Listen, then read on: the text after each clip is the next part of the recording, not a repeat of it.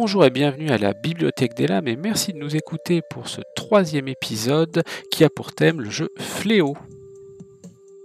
Le jeu Fléau est un jeu français écrit par l'auteur Kobayashi qui est connu pour avoir écrit Into the Dark ou encore euh, Strixia, deux jeux que je vous conseille.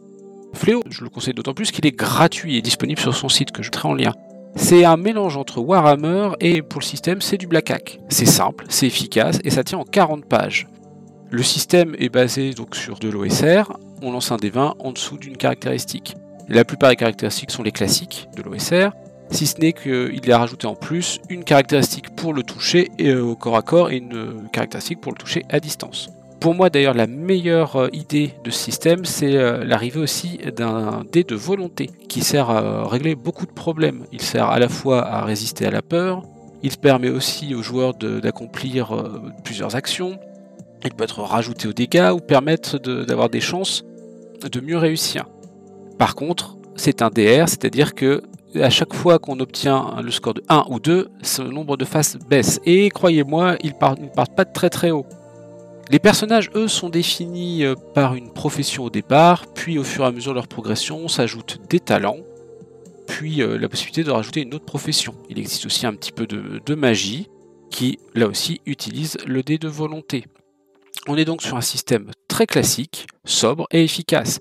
Il y a aussi une autre partie que j'apprécie, moi, du Black Hack, c'est que ce n'est pas les armes qui définissent les dégâts, c'est en fonction de la classe du personnage et de sa profession, ce qui va déterminer un combattant fera plus mal quelle que soit l'arme. La seule différence, c'est qu'une arme à une main permet de lancer un des dégâts, là où une arme à deux mains permet d'en lancer deux et de garder le meilleur. Fléau, moi je l'ai utilisé euh, principalement avec le setting de Morkborg, un autre jeu très intéressant, dans le même genre d'ambiance. Grim dark, sombre, brutal, avec des idées vraiment sympas, comme par exemple les gobelins euh, qui, euh, si jamais ils vous blessent, risquent de vous transformer en gobelins si vous ne les tuez pas. J'ai apprécié pour ça, c'était complètement assumé ce côté très violent et sombre. Le mélange entre les deux univers fonctionnait pour moi très bien et permettait de garder cette ambiance apocalyptique de fin du monde. Le système est très brutal et ça se ressent. Ce qui est appréciable, c'est que les joueurs, euh, justement, sont obligés de réfléchir et de faire attention et ne peuvent pas tout le temps se lancer dans l'action euh, car vraiment la mort est à chaque tournant. Ça permet aussi de faire des aventures vraiment euh, rapides car les combats, eux, ne s'éternisent pas. Généralement, un des deux côtés gagne assez vite. Donc j'ai réellement apprécié de maîtriser ce système et de maîtriser cette campagne. Et toi, Dag, qui été un des joueurs euh, sur cette campagne, qu'est-ce que tu en as pensé? Fléau est vraiment le système que j'aurais aimé avoir pour faire du Warhammer à l'époque. Et euh, j'ai beaucoup apprécié de jouer mon donc euh, érudit, hérétique, qui a flirté gentiment avec les pouvoirs obscurs.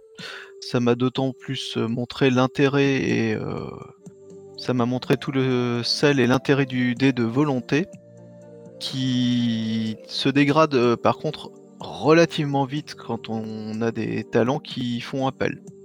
C'est d'ailleurs euh, sans doute le, reproche que je lui ferai parce que tu nous as fait une autre campagne en ambiance japonisante euh, dans l'univers de Ghost of Tsushima, plus ou moins. Et euh, là, mon personnage utilisait beaucoup plus euh, ses capacités et son dé de volonté, et ça se dégradait beaucoup plus rapidement. Il faut dire aussi que tu avais fait un petit hack pour euh, nous fournir plus de liberté et de capacité que ce que permet Fléau de base. Je te laisserai développer après le retour de Raven. Alors moi, ce que j'ai bien aimé déjà, c'est l'ambiance. Alors le système de jeu, il est clairement euh, orienté vers euh, la difficulté, puisque tu ne dois pas faire un super ou égal, tu vas faire strictement en dessous. Et vu que les scores sont des fois pas très hauts, tu comprends bien la difficulté des actions que tu veux mener, du risque, et donc c'est vraiment héroïque dans le sens où quand tu entreprends quelque chose, tu te dépasses. Donc ça, en termes d'ambiance, c'est bien. Après, moi, je suis comme vous, hein, le cœur du système étant autour de l'utilisation du dé de volonté. Je trouve aussi que commencer au D6, ça peut être des fois un peu bas, ce qui fait qu'il y a un talent euh, qui devient presque incontournable, qui est impassible et qui permet de remonter le dé de volonté à son maximum euh, juste après un repos court. Donc, faudrait pas que tout le monde se jette dessus, parce que de toute façon, il y a très peu de talent. Et en général, ils peuvent être vraiment efficaces. Par exemple, si on prend sanguinaire et qu'on se retrouve avec tous nos dégâts qui sont augmentés d'une face, entre guillemets, enfin passer de D8 à D10 ou D10 à D12, ça peut faire la différence. Mais c'est vrai que dès qu'on veut utiliser beaucoup de capacités ou des attaques multiples et donc euh, devoir utiliser son dé de, volonté, on risque de se rendre compte très rapidement que c'est vraiment de la prise de risque. Et donc se retrouver dans des situations où après on n'ose plus prendre de risques. Pour des joueurs qui ont une aversion au risque, je sais pas si ce système euh, ils sont capables de bien bien l'exploiter pour justement atteindre ce côté héroïque ou si au contraire ça va pas les enfermer dans euh, pseudo passivité quand même. Voilà, moi c'est à peu près tout comme euh, retour.